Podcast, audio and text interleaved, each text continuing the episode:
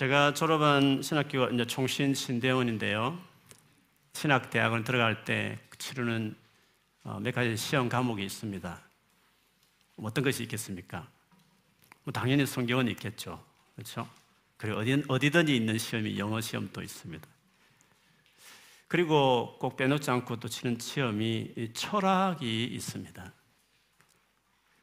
목회자 할 사람들이 무슨 철학을 필요하나 그래서 철학 공부하라고 시험 과목을 넣나 이런 생각이 좀 생각 들 수도 있습니다. 그래서 저도 이제 뭐 고대부터 현대까지 자세히는 못하지만 그래도 어느 정도 개론적인 것이라도 시험을 위해서 이제 쭉 공부를 개인적으로 했는데요. 하면서 아 철학이 이래서 필요하구나 하는 것을 아, 느낄 수 있었습니다. 철학이라는 것은 우리 인생의 어떤 삶의 의미에 대해서 생각하게 하는 학문입니다. 우리는 어디서 왔으며 우리가 어떻게 살아야 행복하게 살 수 있고 또 앞으로 우리의 장래는 어떻게 될 것인가 하는 우리의 삶의 전체에 대한 의미에 대해서 어, 고민하고 질문 던지는 그런 학문이기도 합니다. 근데 문제는 많은 질문을 던지고 나름도 해답을 제시하지만 끊임없이 바뀌고 바뀌면서 그 질문을 찾아가는 추적하는 학문이기도 합니다. 그러나 신학이라는 것은 그 정답을 우리에게 주는 겁니다. 명확한 정, 정답을 주는 것이죠. 정답을 가지고 있지만 우리가 정작 섬겨야 될 세상의 많은 사람들이 어떤 퀘스천을 가지고 살아가며 어떤 고민을 하고 살아가는지를 이해하는 것은 정답을 잘 매칭해서 잘 섬길 수 있기 때문에 세상을 이해한다는 점에서 근본적인 사람들의 의문을 미리 어, 생각한다는 점은 신학을 위해서 중요한 것 같습니다. 저희 큰아들 여수아는 위에 누나들이 세 명 있지만 제 경험을 볼 때 딸보다 훨씬 더 생각이 어, 뭐랄까요? 좀 의미를 많이 추구하는 아이였습니다. 아들치고 이렇게 참 의미를 추구한다, 생각이 통한다 이런 할 정도로 어른스럽다는 느낌을 가질 때 있습니다. 그 이야기를 제가 학교 선생님 페런츠 미팅 때뭐 여우사에 대해서 이야기했더니 선생님도 동의한다면서 생각이 철학적이다 이런 말을 하기도 했습니다. 그러니까 우리의 삶의 의미를 생각한다는 것 자체가 철학과 관련이 있다는 것입니다. 그런데 이런 의미에서 철학과 비슷한 또 다른 것이 있는데 그게 종교입니다. 이 성경이 써여질 당시 신약 성경이라는 것은 예수님 돌아가시고 한 거의 길어봐야 70년 내로 다 기록됐습니다. 100년 안쪽으로 다 기록된 것이 신약 성경입니다. 그런데 이렇게 기록될 그 당시에 가장 철학에 왕성했던 도시는 아테네였습니다. 성경에는 아덴이고 좀 쉬운 번역에는 아테네로 이렇게 번역되어 있습니다. 여러분 고대 그리스 철학자 중에서 가장 유명한 철학자라고 말하면 딱 떠오르는 분이 있지 않습니까? 누굽니까, 여러분? 예, 그렇죠. 소크라테스. 소크라테스 할아버지를 모르면 안 되죠. 우리 테스 형도 불렀는데 소크라테스, 소크라테스 우리 어, 철학자의 이분의 고향이 아테네입니다. 그리고 그의 수제자죠. 플라톤. 플라톤도 어, 이 아테네가 고향입니다. 그러니 얼마나 철학의 도시였겠습니까? 근데 이 도시에 이제 바울이 드디어 도착한 겁니다. 도착하자마자 그는 예수를 전하기 시작했는데 이미 구약 성경에 background를 가지고 있는 회당에 있는 사람들에게는 유대인이든지 이방인 사람이라도 관심 있는 사람들에게는 당연히 또 예수님 대 전하는 토론을 했고요. 그 외에 전혀 성경에 배경이 없는 아테네 수많은 대중을 상대해서 어, 시장 통의 광장에서 바울은 복음을 전합니다. 그는 어, 논쟁했습니다. 그리고 토론했습니다. 오늘 특별히 철학자의 그 당시 대표적인 두 쌍벽을 이뤘던 철학자를 언급합니다. 에피쿠로스 철학자와 스토아 철학자들과도 열띤 논쟁을 벌였다고 했습니다. 그 논쟁을 하는 가운데 많은 사람들이 바울의 그 말에 대해서 관심을 가졌는지 그러지 말고 새로운 어떤 교훈을 설파할 때마다 서게 되는 아레오바고라는 법정에 서서 대중연설을 하라 이렇게 제안을 하게 되죠. 바울은 좋은 기회를 여기고 그 자리에 서서 이제 드디어 그들에게 예수 그리스도를 이제 전하게 되는 것입니다. 이 아테네 사람들은 헐 새로운 것을 추구했고 새로운 뭔가 오면 그거 아는 것에 흥미를 느끼고 살아왔던 주민들이었기 때문에 이 말에 이제 경청하게 되는 것이었습니다. 바울이 그 첫 말을 뗀 말이 이것이었습니다. 아테네 시민 여러분, 내가 보기에 여러분은 모든 면에서 종교심이 많았습니다. 라고 말했습니다. 종교심이 많은 도시다. 이런 말을 했습니다. 여러분, 아이러니하지 않습니까? 철학이란 건 당시의 최대 지성인데, 지성이, 지성의 중심지 센터인 철학이 본산이라 할 만한, 어, 그래서 철학의 본산이라 할 만한 아테네에 많은 우상들이 있었다.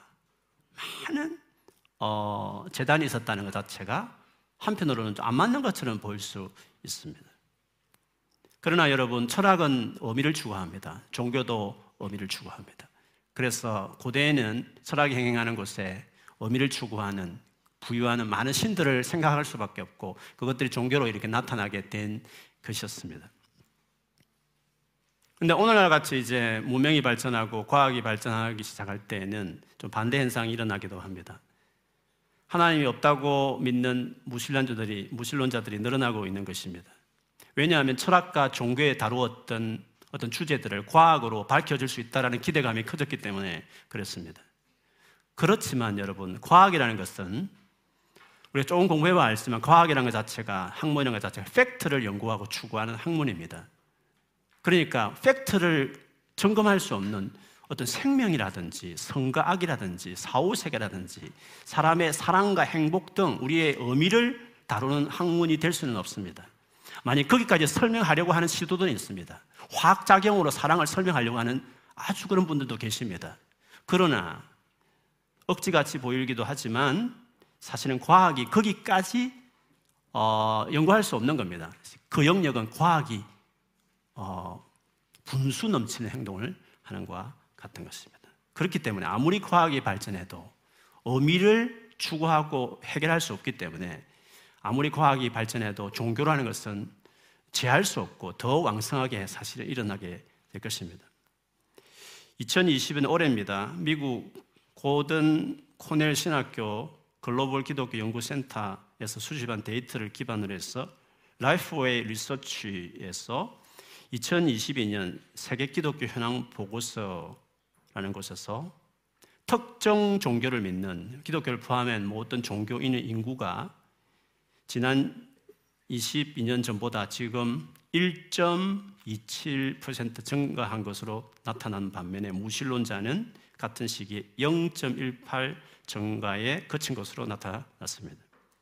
현재 종교인의 수는 2000년대에 53억이었다면 지금은 70 억 명으로 증가했고 2050년도에는 90억 명에 이를 것이라고 예상하고 있습니다.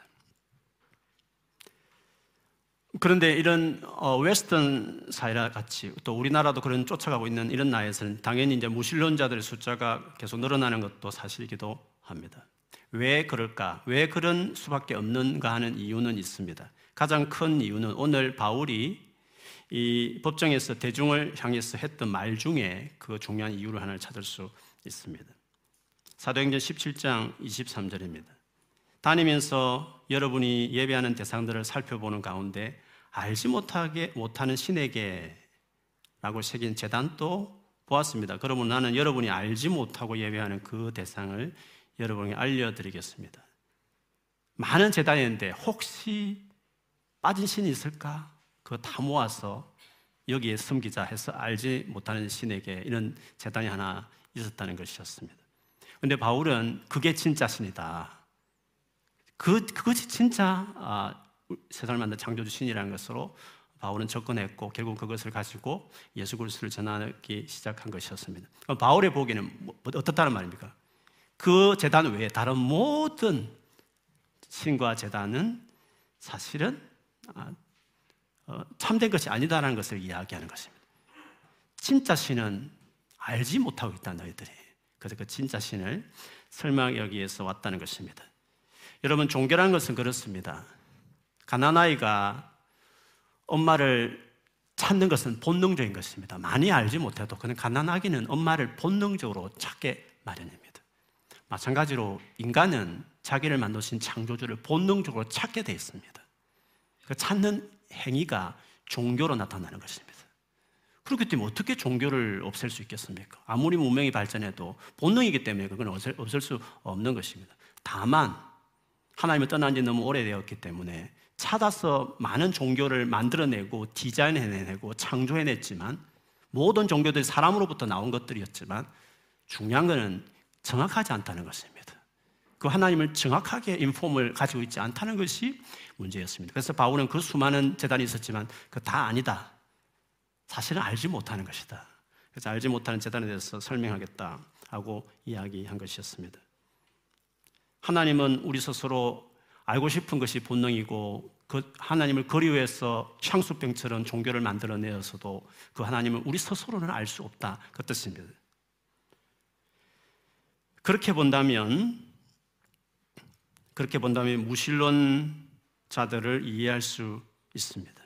하나님에 대한 정확한 정보를 어디든지 찾을 수 없다 보니까 아, 신은 없다 이렇게 결론 내리는 것은 당연할 수 있습니다. 무신론자와 비슷한 어, 또 다른 유형을 우리는 불가지론자라는 분들이 있습니다. 신은 있는지 없는지 아니 알 수 있는지 없는지도 그 자체도 알 수 없다.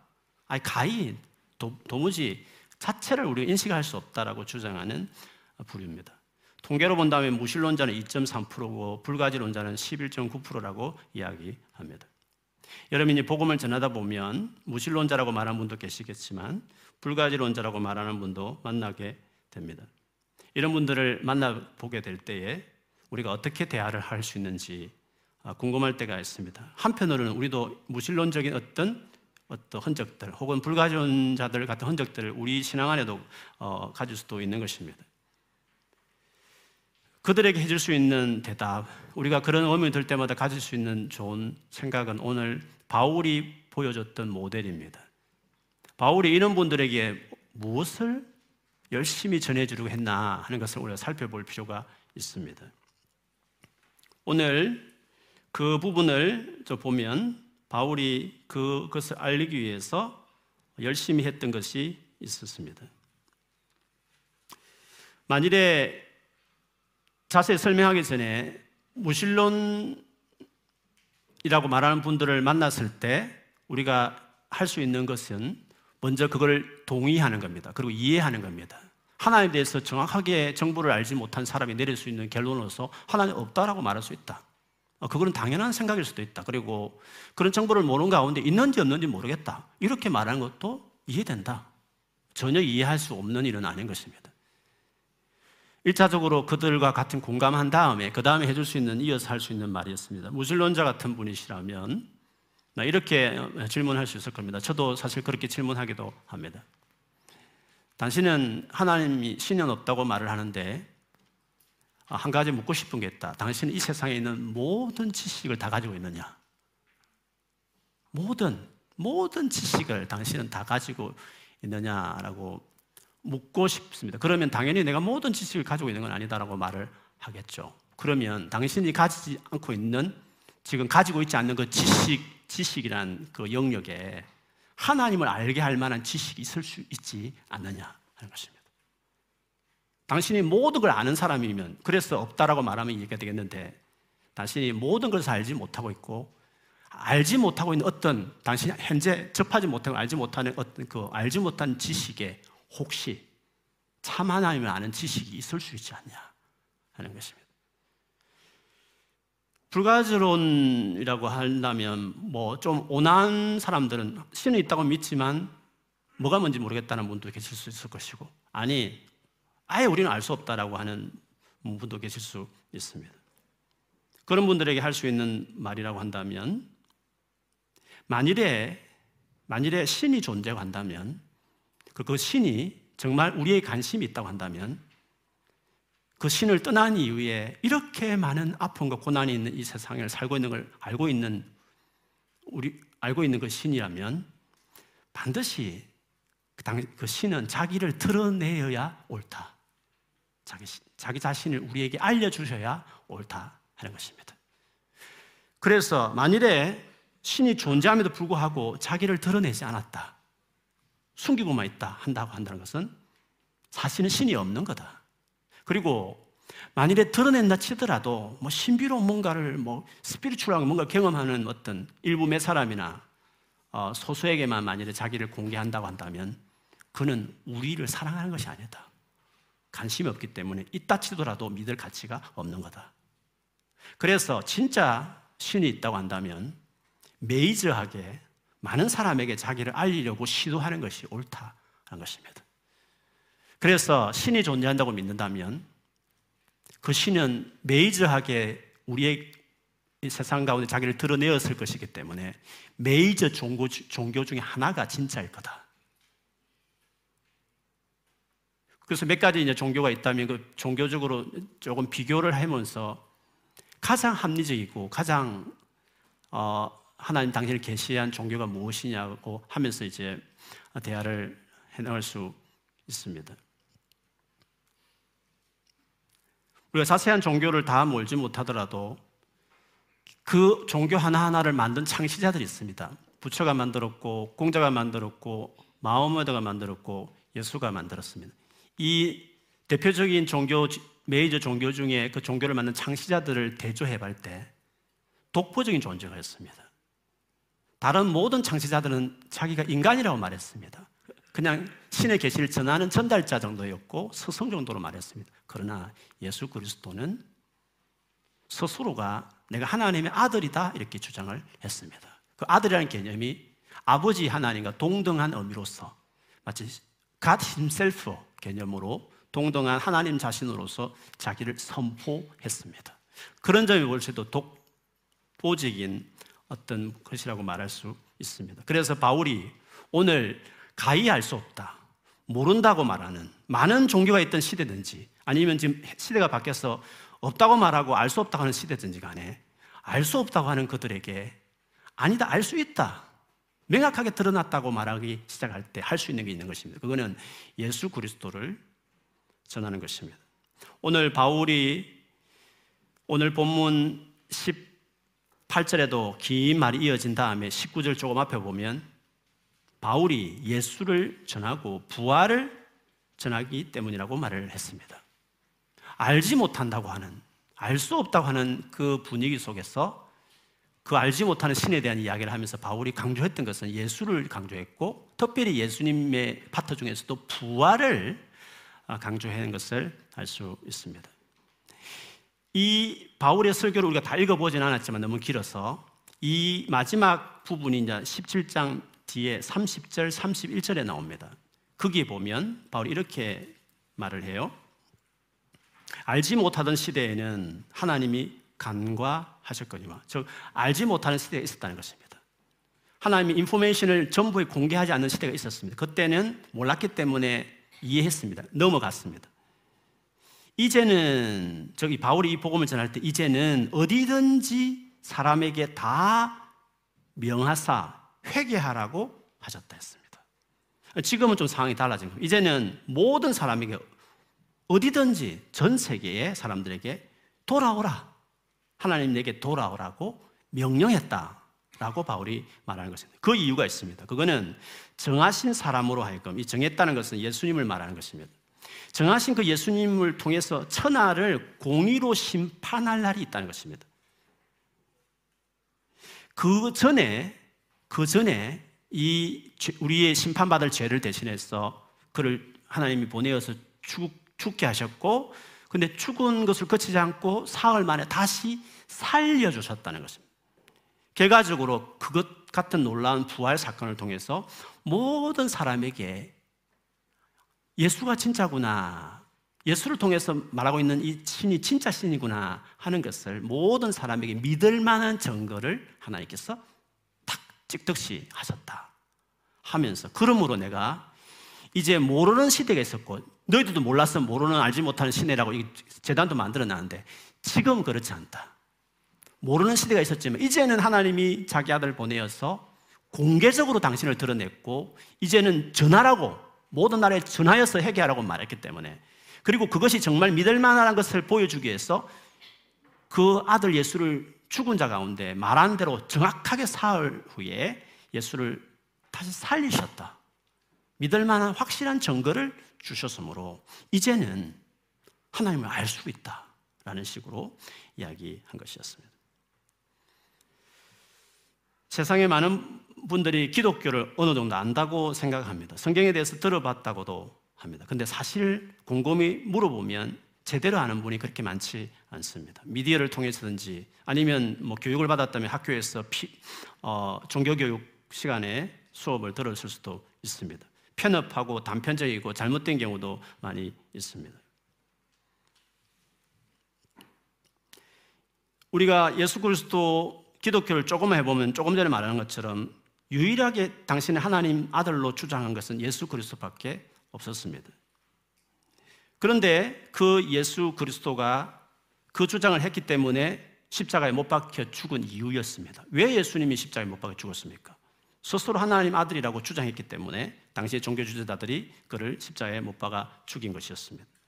살아생전에 수많은 군중이 있었지만 막상 십자가에 못 박히자 여러분 성경에 그대로 나오듯이 historical document 정도로 생각해도 실제로 그 외에도 많은 자료에 의하면 다 예수 믿는 사람이 다 도망쳤습니다.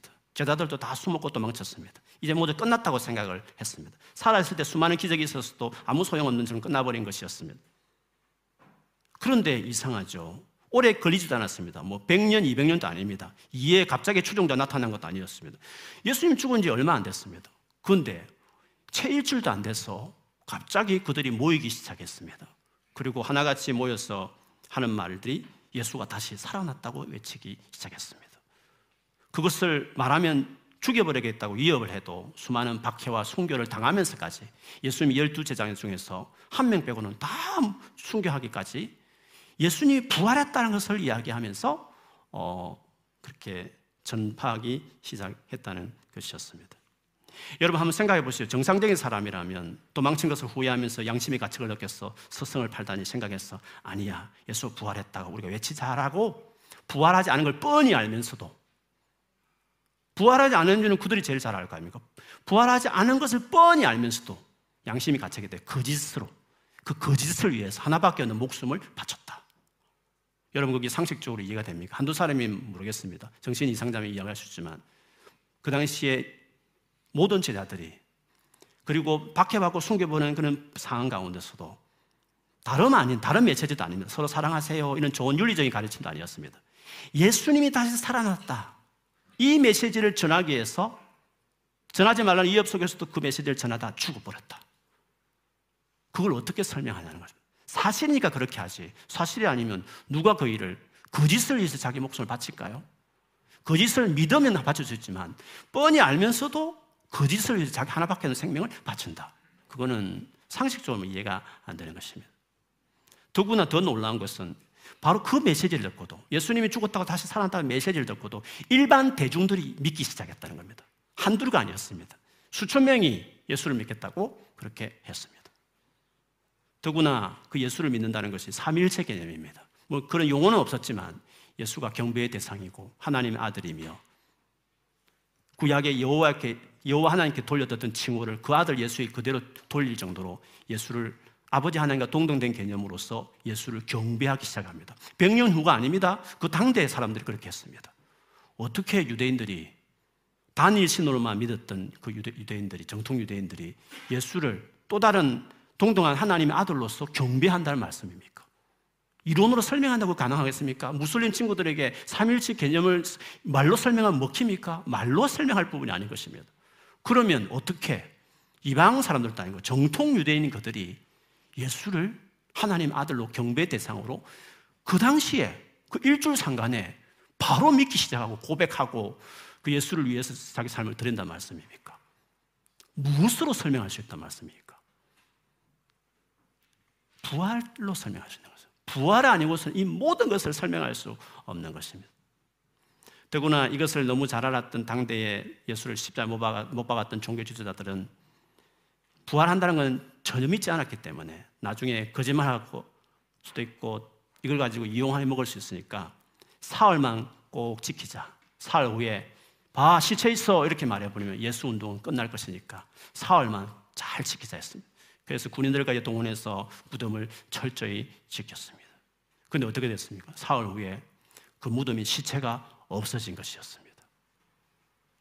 도대체 군인들은 뭐 했으며 그들 말대로 소문을 퍼뜨렸지만 제자들 훔쳐갔다 치지만 제자들이 왜 훔쳐갑니까? 도망친 것들이. 또 훔쳐갔으면 시체를 훔쳐간 건데 시체를 봤을 텐데 그 예수가 살아났다고 어떻게 또 그 말을 할 수 있단 말입니까?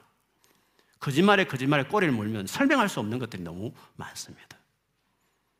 그 빈 무덤, 없는 시체, 그리고 한둘이가 아니고 500명 이상의 목격자들, 아무리 생각해도 부활은 역사적으로 많은 신빙성이 있는 것입니다. 여러분, 과학이라는 것은 눈에 보이는 데이터로 실험할 수 있고 결과물을 낼 수 있습니다. 그런데 역사적인 사실이라는 것은 그렇게 할 수 없습니다. 우리가 어떻게 2000년을 거슬러 올라갈 수 있습니까? 타임머신을 타고. 역사가, 역사적으로 이것이 옳은가 안 옳은가, 신빙성이 있는가 없는가를 검증할 때는 정황을 보는 겁니다. 논리적으로 따져봤을 때 가장 합당한 것을 따져보는 것입니다. 조금 전에 말씀드렸는데 이런 수많은 변화들을 가지고 예수님 부활했다 하는 것이 더 정황상 옳습니까? 아니면 부활하지 않았는데 여러 가지 설로, 이렇게 만들어서 부활하지 않는 설을 하는 것이 더 논리적이고 합리적이고 역사적이냐 하는 것입니다. 부활했다는 것이 더 합리적인 겁니다. 그래서 바울은 당시에 많은 그 예수의 제자들과 추종자들은 어디 가든지 복음을 전할 때 부활을 말했다는 겁니다. 그리고 그 말을 들었을 때 그 당시에 사람들은 다 믿을 만한 신빙성이 있다고 다 받아들인 것이었습니다. 그래서 그렇게 혹독한 기독교 파괴 시대에도 초대교회 시대도 수많은 사람들이 예수를 믿는 일이 나타난 것이었습니다. 그렇기 때문에 여러분 우리의 믿음이라는 것은 우리가 믿는 예수 그리스도와 그 부활이라는 것은 이처럼 역사적인 팩트와 합리적인 설명이 가능한 파트가 너무 많이 있습니다. 그냥 덮어놓고 그냥 너희들끼리 미르니까 에이 하면서 맹신다 생각할지 모르겠지만 예수님이 역사적 인물이었고 그것이 성경 외에 다른 문서에도 많이 있으니까 따져보면 예수 그리스도와 믿을 만한 분이고 예수 그리스도 에서 드러난 하나님이 진짜 신이구나 하는 것을 아무리 다른 종교와 비교해봐도 맞습니다. 여러분 힌두교는 우리가 알듯이 코끼리 머리와 사람으로 되어 있습니다. 그거 다 신화의 어떤 일종입니다. 그리고 이슬람계도 한 인물 모하메드의 입 하나에 모든 계시가 다 걸려 있습니다. 물론 육여야 이제 한 사람의 깨달음이니까 종교를 치부하지 않는다 치더라도 사대 성교를 다 비교해봐도 참 하나님께서 인류에게 당신을 드러낸 종교는 기독교 맞습니다. 그 중심에 예수 그리스도 있었고 단순한 이론이 아니라 죽었다가 살아난 부활의 사건으로 믿을 만한 증거를 우리에게 인류에게 주신 것이었습니다. 선입견을 가지면 안 믿을 이유가 너무 많죠. 왜? 역사적인 정황이라는 것은 과학적인 데이터와 다르기 때문에 안 믿으려고 하면 안 믿을 이유를 찾을 수 있습니다. 그러나 선입견을 버리고 그냥 객관적으로 역사적인 사건을 보고 바라보면 예수를 믿을 이유가 많습니다. 기독교가 참 신이며 이것이 유일한 길이 맞다는 것을 알 수 있는 정황은 너무 많은 것입니다. 우리가 잘 알듯이 하나님이 당신을 소개할, 당신을 드러내실 때 어떻게 계시했습니까? 모하메드처럼 한 인물을 통해서만 계시하지 않았습니다. 구약 성경이 어떤 성경입니까? 이스라엘 전역을 상대로 해서 이스라엘 민족 전체를 상대로 해서 메시지를 전했습니다. 그 대단한 겁니다. 이스라엘 전체니까 그건 검증하기가 하나도 틀리면 다 틀리는 겁니다. 그리고 신약에 와서는 지금 말씀드린 것처럼 어마어마 있을 수 없는 부활을 통해서 당신의 그 메시지를 확정한 것이었습니다. 그렇게 본다면 우리의 믿음이라는 게, 이 기독교라는 게 얼마나 튼튼한 역사적인 베이스 위에, 합리성 위에 있는지를 우리가 알 수 있는 것입니다. 우리의 믿음의 맹신이 아닙니다. 우리가 믿기 때문에 그냥 믿는 게 아닙니다. 믿을 만한 이유가 충분하기 때문에 믿는 겁니다. 물론 이것 자체가 믿음을 갖게 하는 건 아닙니다. 우리가 믿듯이 하나님은 살아계시기 때문에 그 하나님의 직접 만남이 우리에게 더 있으니까 지울 수 없는 confirmation이 우리에게 이루어지게 되는 것입니다. 여러분 라브리라는 공동체를 들어보신지 모르겠습니다. 프란시스 쉐퍼 목사님 혹은 박사님께서 사실 이 공동체를 설립하셨습니다. 그는 미국의 목사님이셨지만 유럽을 한번 순회하면서 유럽의 황폐한 기독교 상을 보며 애통하셨습니다. 그래서 이 유럽을 향한 부르심을 느끼고 스위스 그 스키 타는 근처 마을에 통나무집을 짓고 머무시면서 스키 타러 오는 수많은 지성인들을 상대로 해서 복음을 전하기 시작했습니다.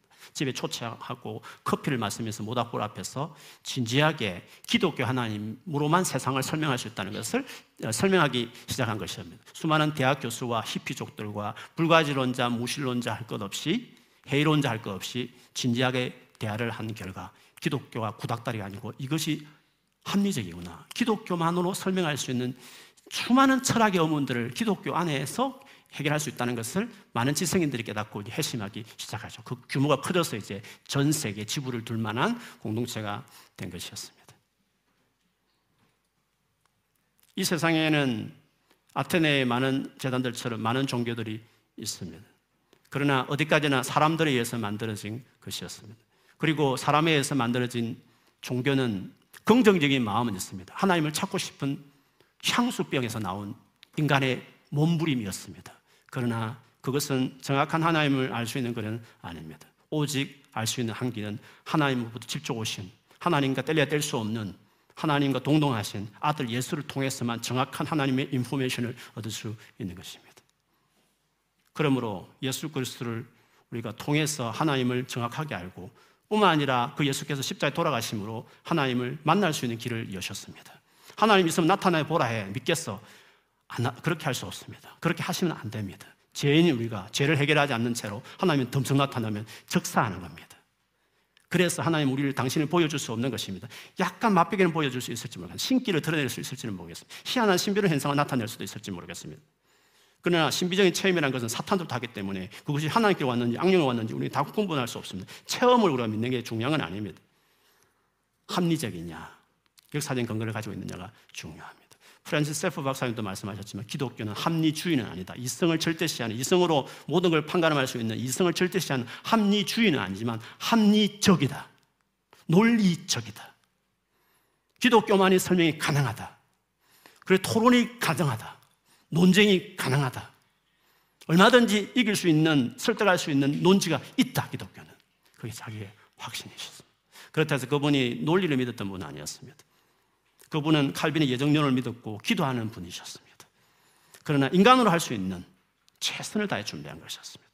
왜? 기독교는 너무도 많은 증거를 가지고 있고 토론할 수 있는 합리적인 근거들이 너무 많기 때문에 충분하게 안 믿는 분하고 단순한 다투기함이 아니라 잘못된 선입견을 교정하면서 진짜 유일하신 하나님의 이 정보를 전하기 위해서 바울이 아테네에 가서 그 철학자들과 토론하고 논쟁을 벌였듯이 그렇게 하면서 예수를 전했듯이 그는 평생에 그렇게 사셨습니다. 그래서 제가 가진 열망도 그렇지만 어, 제가 만일에 다시 만일에 시간을 많이 주어진다면 아민분들의 수많은 퀘스천에 대한 깊은 연구를 제가 하고 싶은 마음이 많습니다. 그래서 평생에 예수를 전하고 싶다. 정확한 하나님으로부터 온 이 정보를 가진 기독교 신앙과 도리를 전하고 싶다는 것입니다. 여러분 그런 점에서 여러분 자신을 가져야 됩니다. 그리고 아직도 기독교 신앙에 대해서 알아가는 분들은 한번 파보시기를 바랍니다. 예수 그리스도를 알아가고 믿기 시작해 버리면 여러분 정말 지울 수 없는 감격스러운 참 하나님을 발견하게 되실 것입니다. 뿐만 아니라 그 예수께서 우리를 위해서 돌아가셨기 때문에 예수를 믿으면 제 용서 받고 하나님의 아들과 딸이 되는 놀라운 특권을 누리게 될 것입니다. 바울이 그래서 고린도전서 1장 18절 21절에서 여기서 그가 주장합니다. 세상에 어디에도 하나님을 알 만한 지식, 지혜는 없다. 오직 예수 그리스도를 통해서 알 수 있기 때문에 예수를 전하는 이 전해야 구원을 받을 수 있고 그래서 이 전도가 중요하다는 것을 이야기했습니다. 제가 좀 길지만 읽어드리면 이렇습니다. 십자가의 도가 멸망하는 자들에게는 미련한 것이요. 안 믿겠다, 안 믿겠다 하는 분들에게는 바보같이 보일지 모르겠지만 믿겠다는 우리들에게는 하나님의 능력이라 기록된 바 내가 즉 하나님이 하시는 말씀입니다. 지혜 있는 자들의 지혜를 멸하고 총명한 자들의 총명을 폐하리라 하였으니 지혜 있는 자가 어디 있느냐? 선비가 어디 있느냐? 이 세대의 변론가가 어디 있느냐? 하나님께서는 이 세상의 지혜를 미련하게 하신 것이 아니냐? 하나님의 지혜에 있어서는 이 세상이 자기 지혜로 하나님을 알지 못함으로 하나님께서 전도에 미련한 것으로 믿는 자들을 구원하시기를 기뻐하셨도다 했습니다. 전도가 그래서 필요한 것입니다. 우리가 예수 그리스도를 전해야 되는 것입니다. 전하지 않으면 무신론은 팽배하고 전하지 않으면 불가리론은 팽배하는 것입니다. 무신론과 불가리론가 팽배하다는 것은 영국에 있는 교회들이 전도하지 않기 때문에 그렇습니다. 한국에 있는 교회들이 전도하지 않기 때문에 그렇습니다. 가만히 앉아서 부흥하는 시대가 있었기 때문에 전도에 대해서 익숙하지 않는 것입니다. 전도하기 힘들다고 말하지만 기독교 역사상 전도가 편한 적은 한 번도 없었습니다.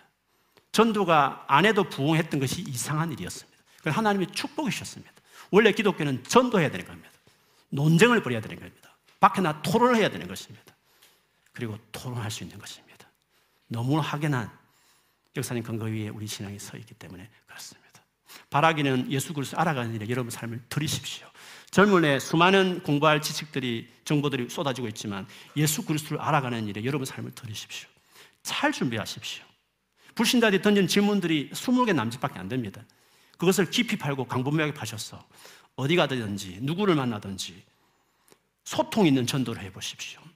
그들의 질문에 진지한 질문에 삐딱한 질문은 해봐야 소용이 없기 때문에 피할 수밖에 없지만 시간 낭비일 수 있지만 진짜 예수 그리스도를 알고 진리를 추구하는 많은 사람들 우리 주변에 많습니다. 그들에게 그들의 의문을 들어보고 그들의 캐서전의 한계를 말하며 기독교만이 예수 그리스도만이 설명한 것, 설명 가능한 것을 말하는 것입니다. 얼마든지 복음을 파워풀하게 전할 수 있습니다. 감동적으로 그들에게 이야기할 수 있습니다. 물론 예수를 믿고 안 믿고는 성령이 하시는 일이지만 적어도 우리를 파트너로 삼으셨으니까 우리가 할 도리는 하는 것입니다. 그냥 맹심처럼 믿든지 안 믿든지 그냥 던지듯이 복음을 던지지 말고 그렇게 해도 전도하는 사람을 쓰시기도 하시지만 할 수만 있다면 최선을 다해서 주님의 정인으로 우리가 준비해 가는 것입니다. 바울처럼 예수 그리스도를 날마다 알아가기를 힘쓰고 그 예수 그리스도를 전하는 것입니다. 바라기는 예수님을 더 알아가는 은혜가 날마다 여러분의 임하기를 축복합니다. 평생에 예수를 전하는 정인들이 되십시오. 당일 선교 갈 때만 전도하지 말고 이렇게 토요 시내에만 전도하는 것으로 머물지 않고 매일 우리 일상에 누구를 만나든지 좀 대화가 깊어지면 예수를 전하고 토론을 벌이고 논쟁하면서 예수가 예수의 우울함, 타건함을 전하여 그에게 이 하나님을 만나도록 그래서 하나님 만나서 축복을 받도록 하나님 아들과 딸이 되는 이것만큼 보람된 인생은 없을 것입니다. 크리찬들이 전도에 대한 열망과 감각 잃어버리면 저는 인생이 무의미할 거라 생각합니다. 내가 왜 예수 믿지? 인생의 목적이 뭐지? 자꾸 비전을 이야기하면서 헤매고 살 거라고 저는 생각합니다. 그러나 예수 그리스도 알아가는 기쁨과 예수 그리스도를 전하는 이 감격을 아는 사람들은 삶의 의미가 나타납니다. 비전이 될 겁니까? 살아가는 삶의 목적이 어디서 나옵니까? 예수를 전하는 이 기쁨에 나오는 겁니다.